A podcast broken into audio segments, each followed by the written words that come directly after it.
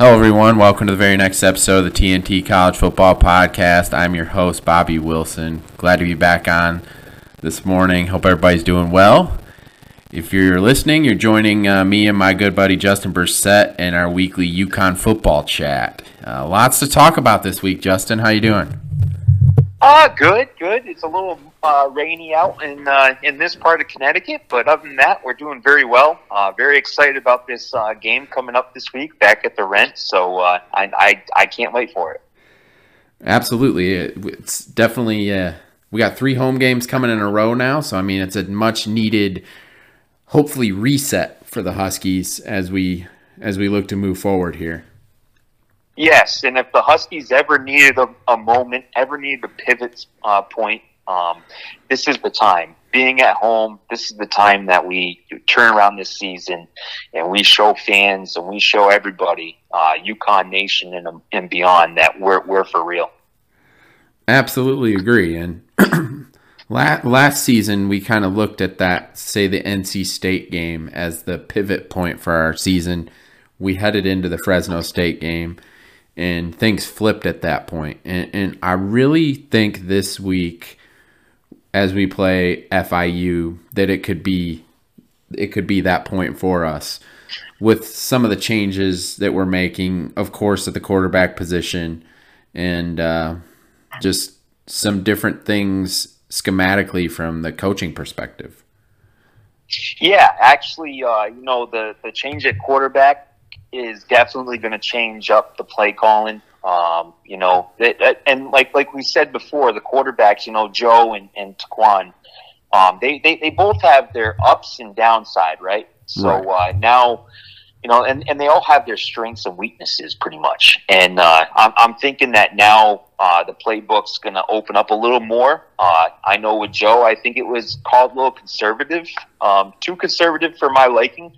And now with Roberson, he just gives us that extra, dimension now. And I actually think that this week is definitely going to be a turning point, and we're going to see a lot of different things now. And I think now it's this week in practice, you're definitely going to see adjustments. We're not going to hear about it too much, but we're going to see it on the field Saturday. And I think that's what we obviously need and want to hear. I mean, there's no other way to put it than this past Saturday was pretty rough to watch, obviously. Yeah, actually, it was rough to watch, but honestly, to the point, too, of actually rewatching the game, it shows you where you need to work harder and work better and not – and just not make mental mistakes, because this week, the 8 penalties, 3 turnovers is mental mistakes, and we just can't do that. We're better than that, and I think that's what they need to focus on coming into this week.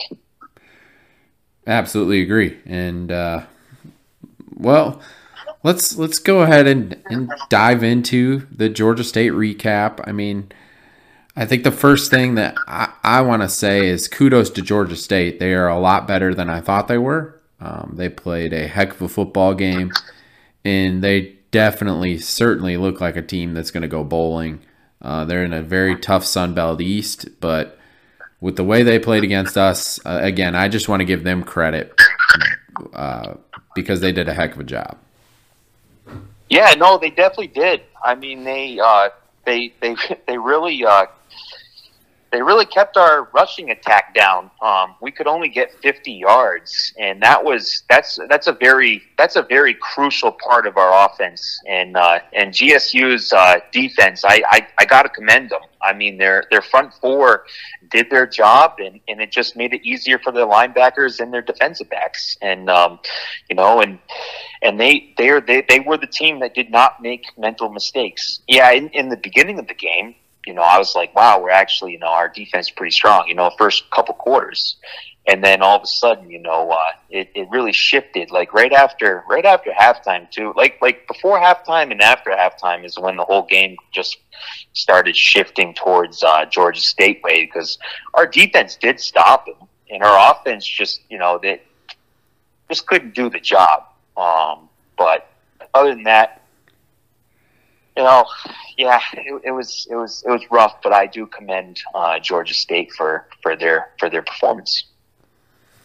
Absolutely. And the one thing going into this game where I thought we had a real advantage was our offensive line being more physical, and that definitely was not the case Saturday.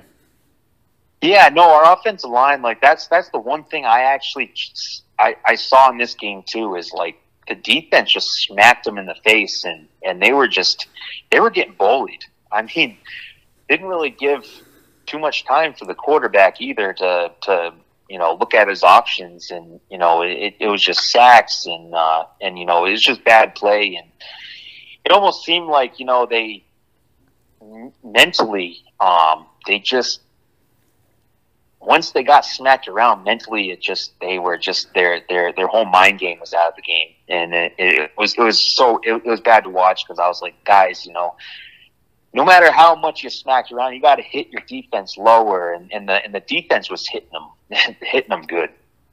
That they were. And I know you and I have both had this conversation with our good friend Pete Kalin. About Pete's brought up a great point to me and to you about UConn was the most talked about 6-win team in college football from the standpoint of the potential of conference realignment this offseason and how they could potentially be a Power 5 program and all this and that. And Pete made a good point to us, and I absolutely agree with this, that these teams are going to want to hit us in the mouth because they want to prove that we're not the only team that should be talked about in this light. So we got a target on our chest, that's for sure. Oh, yeah. Pete, I mean, he gave me goosebumps when he said that, because I was like, man, that's 100. I 100% agree with this, and I never thought of it until he brought it up. And I was thinking, yeah, these other schools are going to come out and want to kill us. I mean, they will want to beat us down, and you know, and of course these other teams too are saying it's really not fair. Just because they have a UConn brand doesn't mean anything. And a lot of the fans too outside of UConn, they even say they only had really one good season. So why are they being talked about? And I think now, yeah, exactly. You know, these other schools, no matter what, Sun Belt or MAC or whatever, they're going to try to, you know, prove their case, and yeah, I think, you know, UConn, I think now UConn's just going to have to, you know, understand that and say, oh man, you know, we got to play harder, we really do. 100%, and it's going to be a week in, week out thing. Like FIU is going to come in this week and try to do the same exact thing. But we'll get to the FIU preview shortly. But shifting back to this game, I mean, it's very apparent the slow start that we had. When we have slow starts offensively, we get behind the eight ball pretty quickly. Yes, we sure do. And the thing is, too, like I looked at this game. You know, if Roberson's, you know, a few touchdowns, if we could have gotten that in the first quarter, you know, we would have went up, you know, 14-7, 14-0, whatever. But this whole score could have been the other way around if we made the proper adjustments. And this game, we definitely saw that there was, the adjustments weren't there, and now it shows us, hey, you know, we can't just play this one style. We got to adjust to every single team now. And I think, you know, like we said before with UConn, you got to either get a field goal or a touchdown every quarter. If you don't do that, you know, unfortunately, you're not going to win the game. And that's just how this game went. 100%. I mean, like you said, we've said it before. We'll say it again. We need to score first, and we need to score every quarter. And if we're not doing that, we're not really built to have success and win that way. It's played out too many times over the past year and a half, let's say. And it's very clear that we need to start quickly. And I agree with what you were saying with the adjustment aspect. We failed to make some key adjustments in this game. And I'm never, ever going to call out anyone because I'm a former coach myself, and I that's not how I am.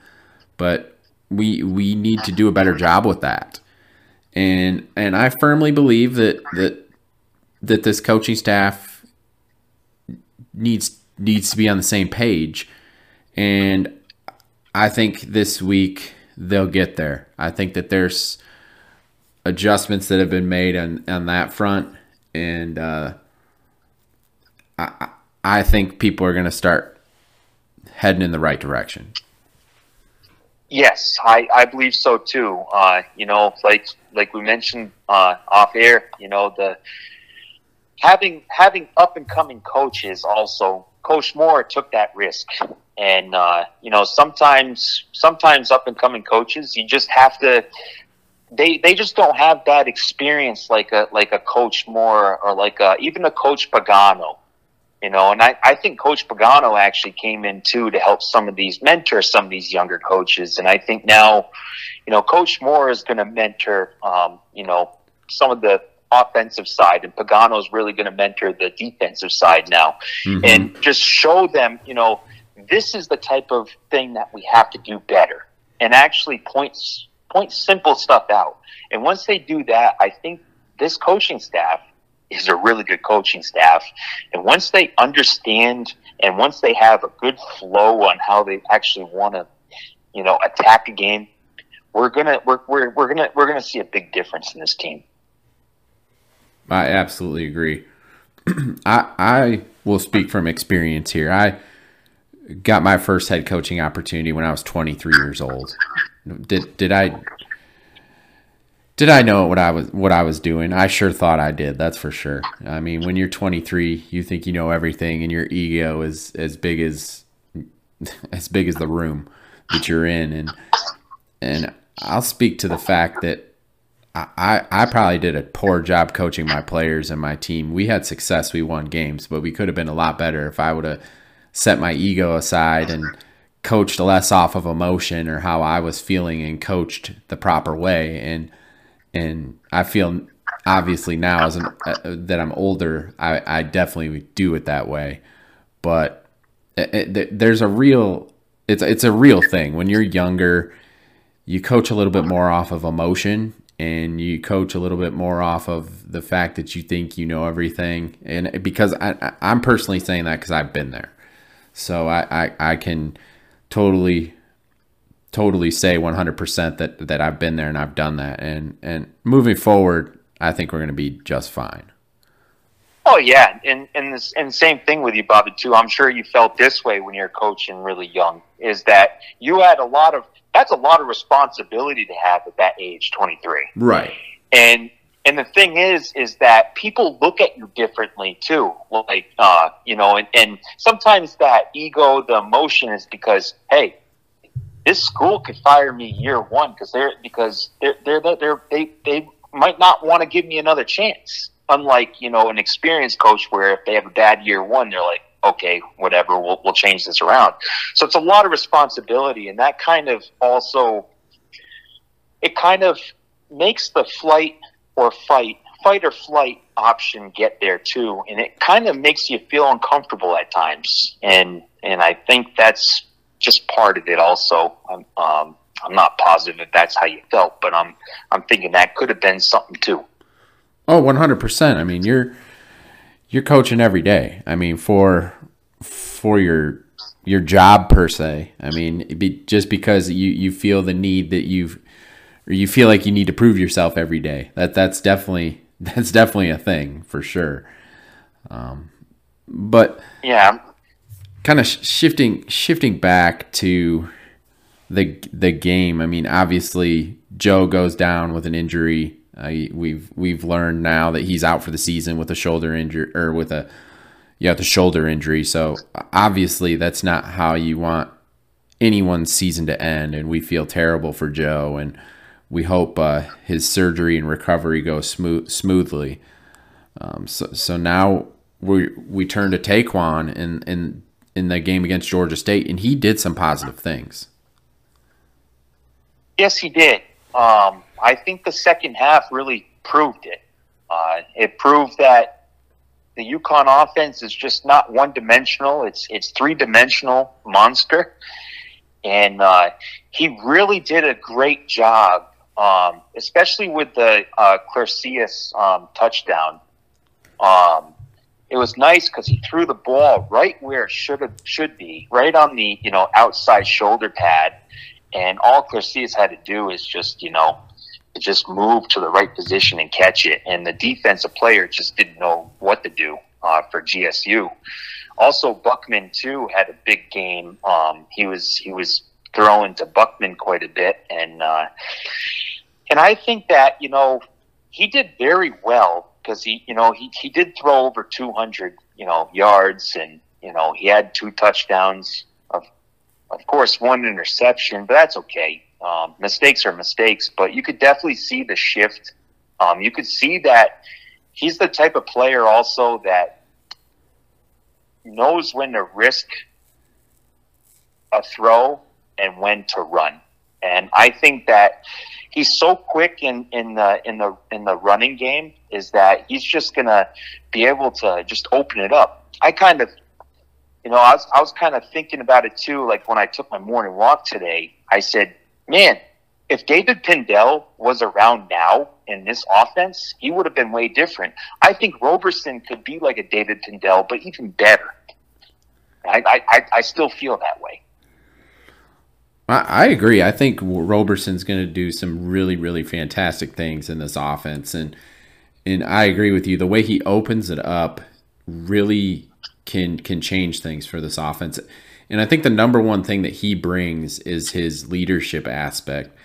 And I know for a fact from talking with some of the guys that just how respected he is in the locker room. And I'm not saying Joe wasn't. That's not what I'm saying by any means.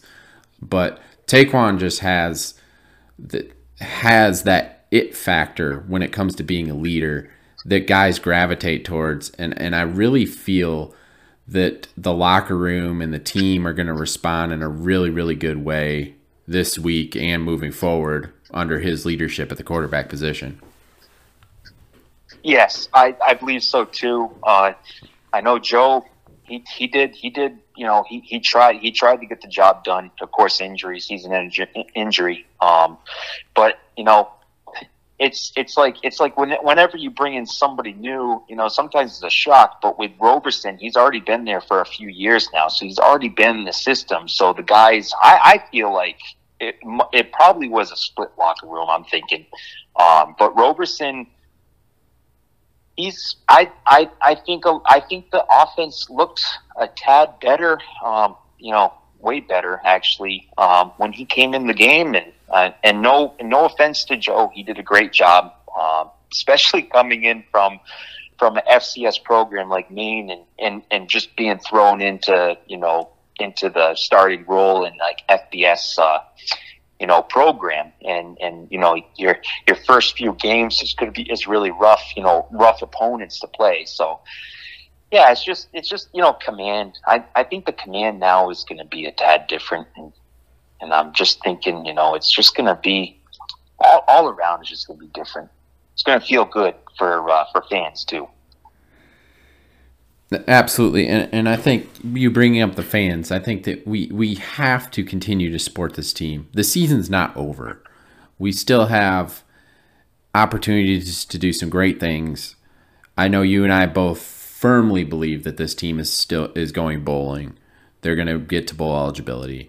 There's still plenty of opportunities on the schedule for them to have success, and it starts this week against FIU. Yes, I totally agree. The worst we can do for the season is 6-6 or 7-5, right? And the best is 8-4. We firmly believe that. I still firmly believe that. I know it's going to rain this weekend, but if anybody, I know season ticket holders got discounted prices on the next five. not next five games, the next few games at home. And if you guys need that discount code for me, I'll gladly send it to you so everybody can get tickets. Absolutely. I mean, we got to keep supporting this team. These guys need it. They deserve it. They're still gonna come out and do some great things for us and for the program, for the university. And one thing to conclude from the Georgia State game was, or I think that we should hit on, Justin, is the rush defense. And I guess the other thing we can include with that is the issues with missed tackling. I saw a stat today that we are the worst right now in the country when it comes to missed tackle percentage at about 23%. Last year we were one of the better teams at only 16%. So that's a big difference, and it's shown in our play this season. Yeah. I mean, our defense, it doesn't matter where, in all three levels. The one thing is why we're having missed tackles, and we're having really bad missed tackles, is because they're not wrapping up. Last year they wrapped up and they drove in the guy. This year they're trying to arm tackle these guys. You just can't do that. Absolutely. And you can look at the fact that Ian Swenson and Brandon Boyer-Randall, those were two huge key guys in our defense, and you can definitely tell that they're missed. Yes. You could definitely tell. Noah Plack has been doing a very good job, though. Mm-hmm. He's been actually, I feel like, the most active linebacker compared to Jackson Mitchell. He had some missed tackles and stuff, but he's still producing, and Noah Plack's doing a great job. But yeah, you are missing, Ian Swenson and Randall, because those guys, I think they all complemented each other. And this year, I think in linebacker position too, I think they're just trying to get to know each other a little bit, and it's a little rocky, but I think it's going to get better. I think so too. There's a lot of new faces there, some younger guys too. So I mean, it's going to take a little time to gel there. Yes, exactly, and it's going to take time to gel. Also, our defensive line, what I really see in these first two games too, remember last year, our defensive linemen can get right in there for a sack, or could just get in there, just get up the field and get a nice tackle. This year they're getting double teamed a lot, because a lot of people have respect on them now. Mm-hmm. So, that's why you're seeing a lot of breakout runs too, because a lot of the big, like Jelani Stafford, I saw he was getting double teamed. Wilkins, I believe Wilkins Jr. was in the game for a little bit too. They were all getting double teamed, so of course that kind of hurts the middle. What I saw the most too is that our linebackers, they had Noah Plack in the middle, and then they shifted the other two, Mitchell and Brown, to the other side of the field. So, of course, it was kind of tough there, because our front four were just getting manhandled by their, GSU's offensive line too. So I think this game, it was just a lot of mental mistakes, and it just took a toll on them.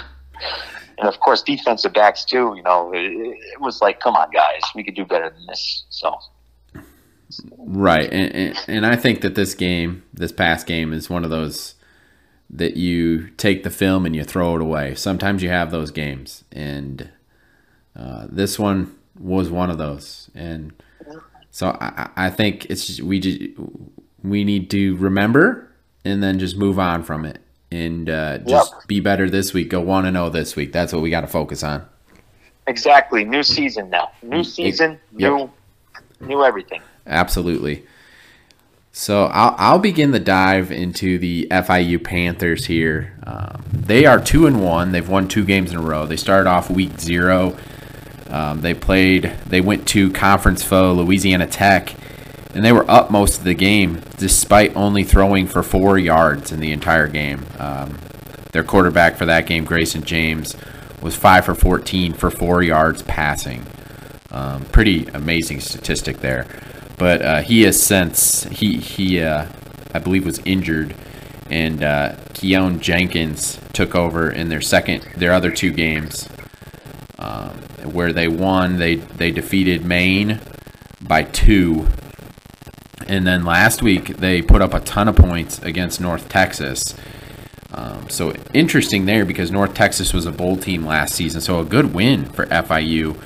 But North Texas defense is absolutely atrocious, as Cal put up 1,000,000 points on them as well.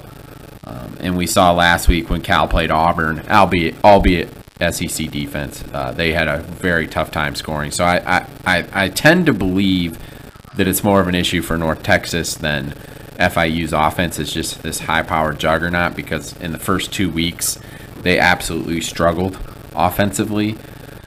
But their quarterback, Keown Jenkins, like I said, he's played the last two games, started them, won both games, so he's 2-0. He's 35 for 62, passing the ball for 583 yards. He's got 3 touchdowns and 3 picks. So, I mean, he's definitely a guy that can make some mistakes throwing the football when he's got some pressure on him. So I firmly believe that if our defensive line and our linebackers can get some pressure on him, we're going to have some success there, getting some interceptions by our DBs. And I really think that's something that we can key on in this game. Getting pressure on the quarterback is going to be key for us to have some success.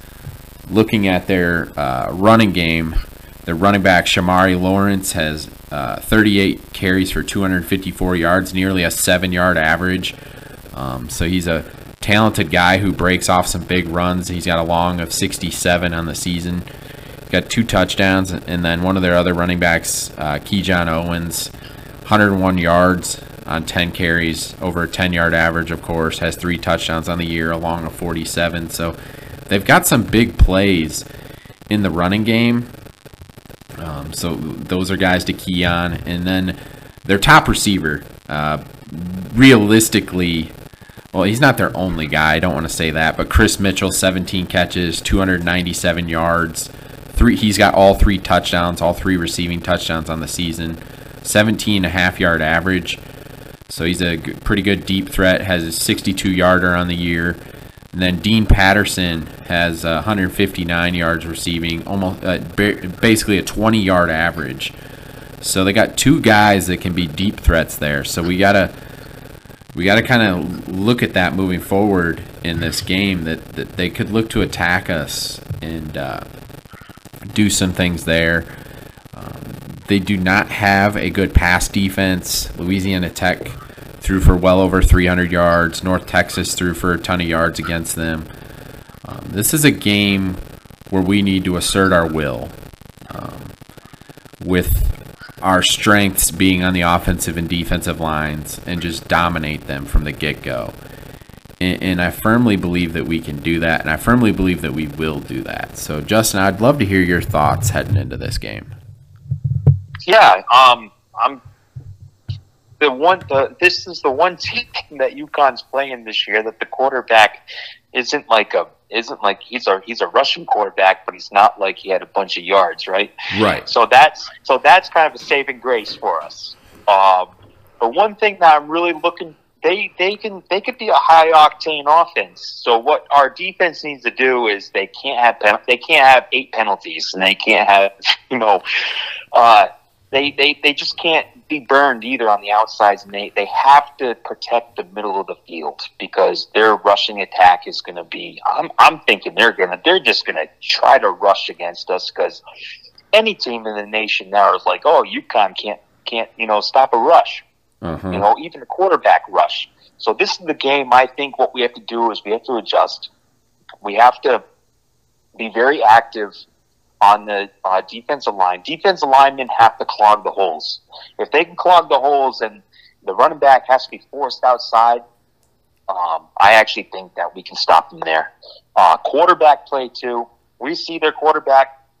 He can throw the ball. And so what we have to do is our defensive backs and our linebackers have to be ready. They can't let anybody, they can't have, our cornerbacks especially. I've been seeing these guys, they're up the field, way too far up the field. They have to put more pressure on the wide receivers because most of these games, the other team was having a comfortable 15, 20-yard pass, so we have to adjust on our, defense. Offensively, though, I actually think we can definitely produce against FIU's defense. So I actually think as long as we play up to our potential, this game can go definitely our way. 100%. And we played this team last year. We beat them pretty good at their place, but we can't look at it like that. And I think UConn fans will understand that. I mean,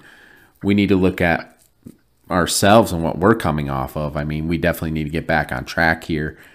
And I agree with you with what you just said. I mean, I think our offense can really do some things against their defense. I think we can run against them. If the weather is going to be as bad as it seems like it may be with a lot of rain, where I could see us definitely doing that. I personally think, and I know I've talked to a couple other people about this as well, like we have to utilize the screen game more. We need to utilize Cam Ross in the screen game. We need to utilize Devontae Houston, Victor Rosa, Justin Jolie, even Brian Bruton. I mean, we got even Burns at the wide receiver position. We got a lot of different guys who are very quick that can do some really good things out of the screen game. And I think if we're able to do that, it's going to open up our passing game even more. And as we've seen, Taquan can throw the football. He's an accurate passer. If we're able to open that up even more, I think the sky could be the limit for this offense. Oh yeah, most definitely. Like screenplays too. We can't be slow on those either. We can't have slow development on those plays. We gotta, you gotta have a quick mindset. Okay, boom, let's do it. And I think too, like rushing last week also, why it was so down, the pass off between the quarterback and the running back was so slow. I swear it was like 5 seconds. It felt like that to me. And I think when you're passing off to a running back, you've got to pass off quick. It's almost like a delayed handoff, and I really didn't care for that. So what we have to do is we have to just hit hard, hit the gaps hard, definitely use screenplays, and definitely just we have a lot of strengths to our offense. So now we have to utilize that more. And like I told you before, too, this is a great game. I know we're trying to redshirt freshmen, but some of them too that you can have a freshman play 4 games until and after that it burns their redshirt year, right? So we definitely have games this year too, like FIU, that we could see like a Zach Drotti maybe, and it'd be kind of fun. And I'm hoping too that we can use 3 backs. If we can use 3 backs, that'd be nice, especially with Cam Edwards too, because Cam Edwards had a great spring. Haven't seen him yet. But I would like to see, like a Houston, Victor Rosa, and Cam Edwards in this game, because then their defense would not know who is who, and we kind of mess with them a little bit. So I think this game we can mess with FIU a lot. I think so too, and it comes down to our mindset heading into this game and where we're at, and I think they're going to be fine. I know there's some people talking down about them and everything, and I just hope that our guys aren't listening to that. And I don't think they are. I think we're going to be just fine. I think these guys they're motivated. Obviously, they want to get things right and get back on track. And I think this is the week to do it. Oh yeah, most definitely. This is the week that you show all those doubters that, hey, no, we're for real, and this when we're turning around right now, and they have to, because they need to. It's not, and a lot of the fans too.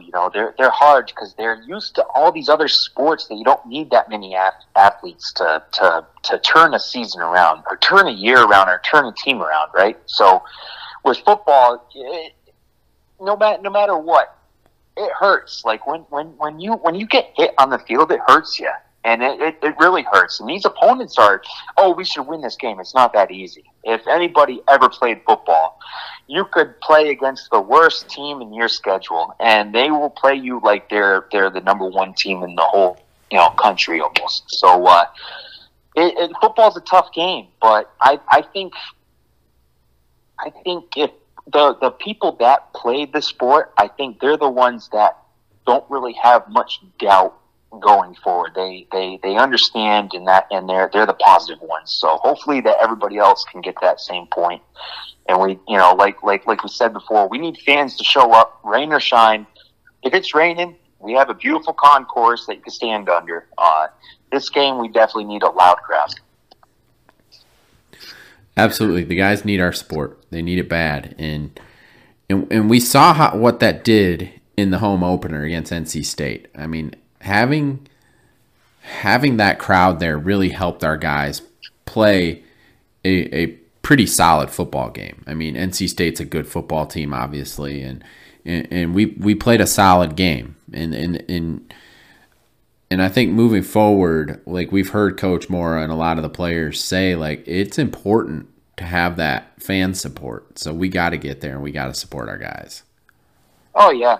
Yep. It's very important. And what's nice about the rent, too, is the field is almost on top of the not the field. The seating is like almost on top of the field. Like it's just a weird because it echoes a lot. It's great, and if we have a lot of fan noise, crowd noise, that makes a huge difference in the game. And at the rent, even if you only have like, I don't want to sound crazy, but if you only have like 5,000 people, it can get pretty loud still. Absolutely, and again, like looking at FIU. They struggled passing the football week one. Then new quarterback comes in. They do a much better job with throwing the football. And like I said, with the change that they made to Jenkins at quarterback, he threw for 292 yards against Maine, and Mitchell, their leading receiver, had 201 of that 292. So, I mean, Mitchell at receiver is definitely a guy we got to key on. Last week they had 291 yards passing, and Mitchell had 94 of those yards. So, and I know the coaching staff is keying on him, but we have to know where number 10 is at all times on the football field. Chris Mitchell has proven already that he's a pretty darn good wide receiver, and we got to know where he is, that's for sure. Yeah, and if you knock out those key players, they don't really have much to fall back on. So I think you're truly right there. Especially wide receivers, we gotta stay on top of those guys because we could get burned. And I actually think that both teams making changes at quarterback were almost in the same position. So it's actually going to be kind of fun to watch because how much game film do these two teams, really have on these, two newer quarterbacks for each team? It's going to be kind of interesting to see how both teams attack, and it's going to be very interesting. And I hope that everybody enjoys, and I'm hoping that UConn comes out with a strong victory. Absolutely, and again, this is a big one. It's a big one because it's our next game. So great opportunity to get back on track for the UConn Huskies here against FIU. I think it's pretty clear to say that this is a must-win game for us. Yes, a must-win game in a very – once you win one at home, it's definitely going to trickle down to more wins, and we have 3 straight games at home. So this is like the perfect time, Huskies, to get your act in your gear. And let's do it. Let's do it. And it's easier said than done, but you guys got this, and you guys definitely let's just turn this ship around. Absolutely. And I think that, or I should say I know that you and I, Justin, both firmly believe that will happen this week. Yes, I truly believe. I truly believe, and you know, no matter what happens, I know UConn football. I'm always going to root for them no matter what. So, you know, I'm hoping for a very strong game and a very strong rest of the season. Absolutely. So, that's brought us to the end of our chat today for you about UConn football. So, Justin, let the listeners know where they can follow you. You can follow me on X at Hawkeye282. Absolutely, guys. Give them a follow. And then me personally, you can follow at Coach_B Will. Then, of course, the podcast account at TNT College Foot 1. Hope everybody enjoys this weekend. Stay safe. Go Huskies, and God bless.